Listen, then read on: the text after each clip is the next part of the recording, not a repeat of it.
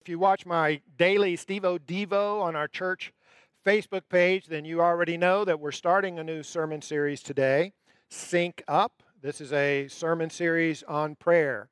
The whole idea of sync up, like you saw the dancers there in the sermon bumper, has to do with music, helps a dancing partner stay in sync or synchronized with each other. Otherwise, like uh, Sue Smith has a line dancing class on Saturday mornings, and if they're out of sync, then she might dosey do, and he's going to dosey don't.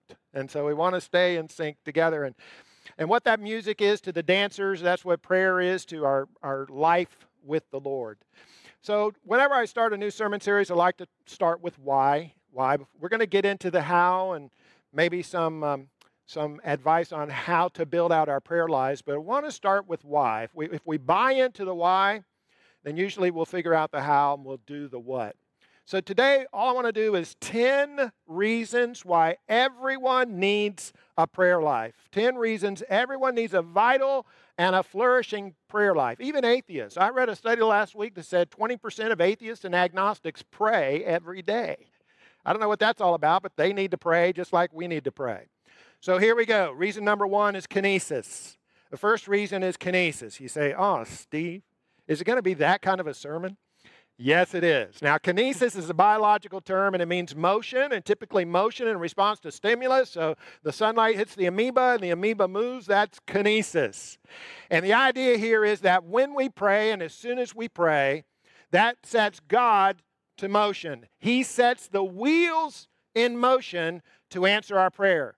The instant that we pray for our kids or our finances or some tragedy, God begins to work, sets things in motion. You say, Steve, where did you get that from? From the Bible. For instance, in Daniel chapter 9, Daniel is praying for understanding of a certain situation. And God sends the angel Gabriel to give him the answer to his prayer. And this is what we read Daniel 9 23. Gabriel says to Daniel, As soon as you began to pray, an answer was given, which I have come to tell you. So, in the very day that Daniel was praying, the angel was sent, and he received the answer to that prayer. In the next chapter, in Daniel chapter 10, once again, Daniel is praying. He's fasting and praying for three weeks about a question that he has. And after three weeks, God sends the angel Gabriel, and Gabriel's got another message for Daniel, and it reads like this Daniel 10 12. Since the first day you began to pray for understanding and to humble yourself before your God. Your request has been heard in heaven, and I have come in answer to your prayer.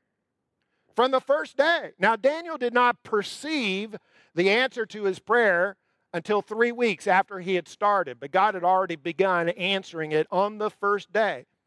Now, when we pray, we might perceive an answer on the day we're praying, or it might take three weeks, or there might be three months, or three years, or 30 years, or it might not be till after we die and go to heaven that we look back and see what God was doing in response to our prayer. But know this kinesis. When we pray, God starts to work immediately. Number two, reason number two everybody needs a prayer life for mojo. For mojo. Now, in the Gospel of Mark, chapter 9, Jesus' disciples were attempting to cast a demon out of a possessed boy. The father was desperate. This demon was trying to kill the boy, throwing him into the water, trying to drown him, burn him in the fire. The disciples were unsuccessful. Here comes Jesus. Jesus casts the demon out. And later on, the disciples asked Jesus, Why couldn't we cast him out? We've cast out other demons before. And Jesus' answer was, This particular kind of demon only comes out with prayer.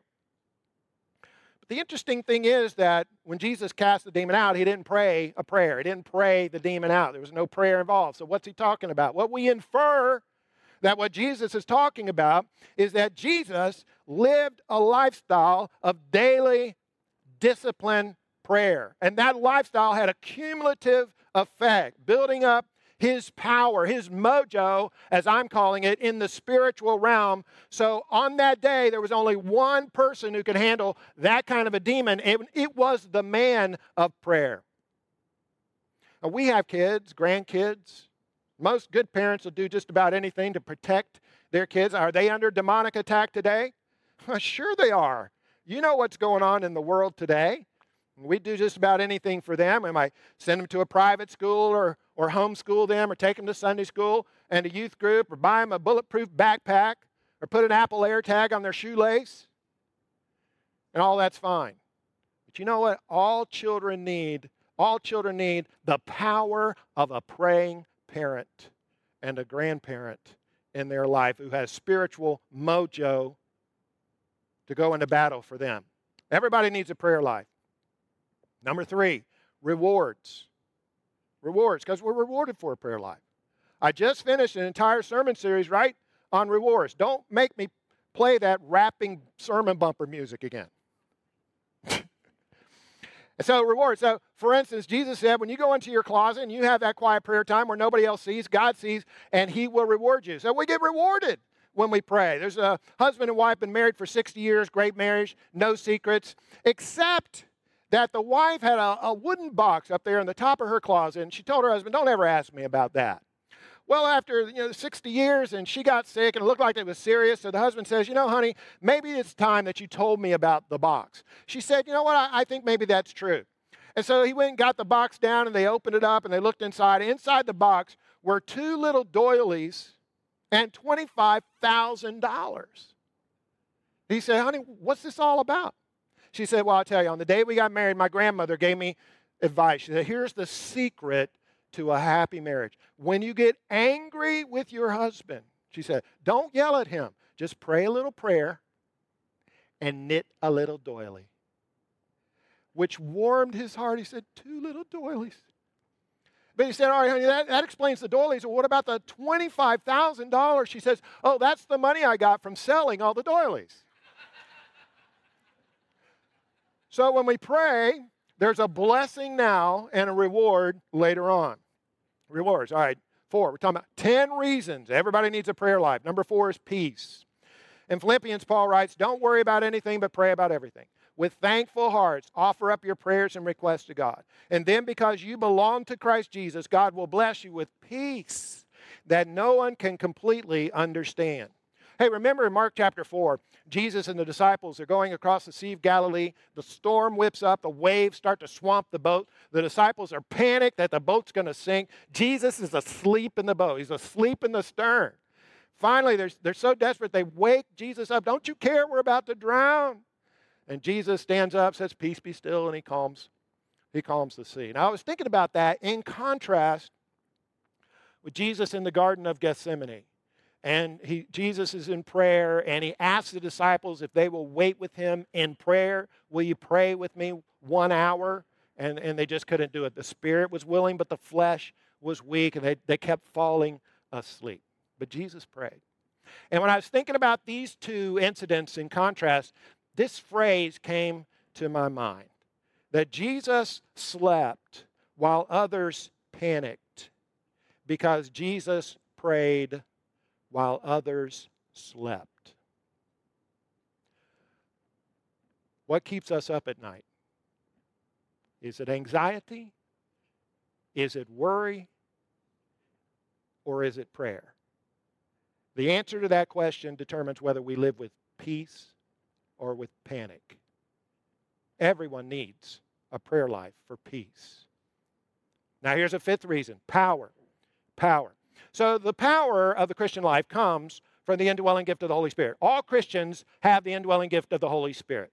On the day of Pentecost in Acts chapter 2, when the Apostle Peter preached the first gospel sermon, he concludes it saying, Repent, let each of you be baptized in the name of Jesus Christ for the forgiveness of your sin. You receive the gift of the Holy Spirit. The indwelling gift of the Holy Spirit. All Christians have that. Something nobody in the Old Testament ever had that. Adam did not have that. Enoch didn't have the indwelling gift of the Holy Spirit. Noah didn't have it uh, Daniel, David, Moses.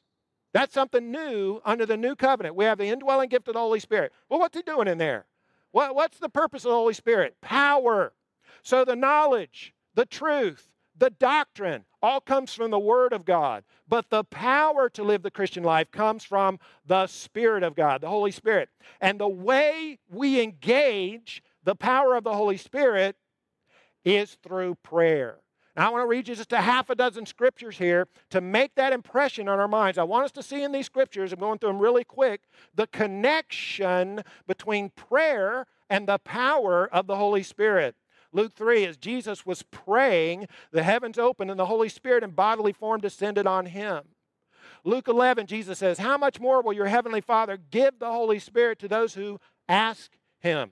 Acts 4, after this prayer, the meeting place shook and they were filled with the Holy Spirit. Romans 8, the Spirit helps us in our weakness, for we don't know how to pray as we ought. But the Spirit Himself intercedes for us with groanings too deep for words. Ephesians 3, I pray that from His glorious unlimited resources, God will empower you with inner strength through His Spirit. Ephesians 6, pray in the Spirit at all times and on every occasion. Jude 20, pray in the power of the Holy Spirit. When we pray, our spirit intersects with the Holy Spirit. We awaken the sleeping giant of Holy Spirit power within us. Those in recovery appeal to a higher power. We're all in recovery from sin. We must appeal to the one true higher power who is the Holy Spirit. I used to have a motorcycle. And early in the morning, I would back the motorcycle out of the garage and halfway down the driveway before starting it up so as not to awaken the sleeping inhabitants of my house. And one time I'd backed it down the driveway, not realizing that the battery was dead. And I tried to start it, wouldn't start. So then I had to push it back up the driveway and into the garage. If the motorcycle weighs 550 pounds. And I can tell you that it's a lot more fun to ride the motorcycle with the wind blowing through my hair hypothetically speaking, than it is to push the motorcycle. You got to have the power. And it's a lot more fun to ride the Christian life in the power of the Holy Spirit than it is to push through and grind it out. And that is determined by our prayer life. All right. 10 reasons why everyone needs a prayer life. How are we doing on time? Terrible. All right, I got five more reasons to go. Number six, healing. James 5:16. Confess your sins to one another and pray for one another so that you may be healed.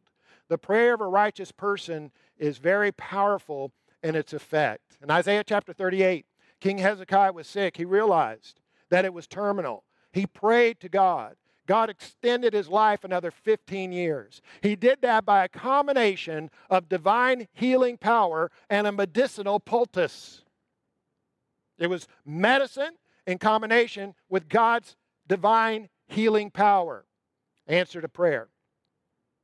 Theologian Jack Cottrell writes In individual cases, God can and sometimes does intervene, heals, eases pain, slows down a killer disease, or gives new insight to doctors, or gives inner peace. Thus, we should always pray for God to intervene.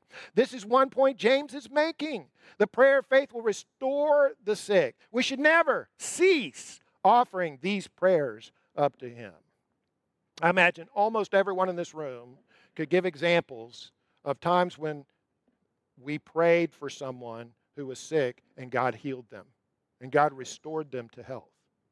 Lots of examples. And probably most everyone in this room could also give examples of when they prayed for someone and, and God did not respond to that prayer by healing them. In the Old Testament, King David prayed for his infant son who was sick for healing. He was not healed, and the infant son died. Well, does that mean that we should stop praying for healing because God does not respond with healing 100% of the time? That would be foolish. Do the doctors heal us 100% of the time? Absolutely not. Do we stop going to the doctor? No, we don't. In 2010, David Freedman wrote a book entitled Wrong, subtitle Why Experts Keep Failing Us and How to Know When Not to Trust Them. Part of what's revealed in that book is two thirds of the findings published in top medical journals are refuted within a few years. 90% of physicians' medical knowledge has been gauged to be substantially or completely wrong. Most major drugs don't work on 40 to 75% of the population. A drug widely prescribed for years to heart attack victims killed more Americans than did the Vietnam War. I'm not anti doctor, I'm pro doctor, but here's what I know about doctors doctors need God's help to heal. And so we go to the doctor and we pray. And everybody needs a prayer life for healing. Here's another reason is growth. Seventh reason growth. Philippians 1 9. I pray that your love will overflow more and more and that you will keep on growing in knowledge and understanding. So we pray for growth, and the, the act of praying is a catalyst for growth. So I was reading last week about something called a quinceanera. In some Hispanic communities, they have a quinceanera for a young girl who's transitioning in her 15th year to become a woman. A quinceanera means the 15th year. So on her 15th birthday, they have little rituals and traditions. For instance, she gives away her last doll, you know, symbolizing her childhood is coming to an end. Usually the day begins with the young lady with her parents in worship in church, and often the parents give her a ring symbolizing her commitment to God. It's a, it's a, religious ceremony, but it is demonstrating her intent to grow up and become a woman. Now, that's going to happen physically to the body, whether someone wants it to or not. But there are a lot of people, while they grow up physically, they never grow up maturity wise or spiritually. The Apostle Paul wrote, When I was a child, spoke like a child, thought like a child, reasoned like a child. When I became a man, or in this case, a woman, I gave up childish things. Well, a lot of adults are still, they're still children, still playing games, or still getting drunk, or going out and partying, and not taking responsibility and not engaging with God. Quinceanera demonstrates, I want to grow up. And likewise, prayer when we commit ourselves to prayer, we're saying, you know what? I'm not going to be a kid anymore. I'm going to get in here and intentionally take this step of spiritual growth. Everybody needs a prayer life. Reason number eight intercession. Intercession. Suppose somebody comes to you. My child's in the ER. It's a very critical situation. Can you help? Or somebody says, My teenage daughter is pregnant. She's abortion minded. Can you help? Or, or somebody says, you know, we were in a, that path of that tornado, our, our home's been ripped apart. Can you help? How many times are we faced with situations where we just feel impotent? we can't heal. We don't have the resources to give. We can't resolve the problem.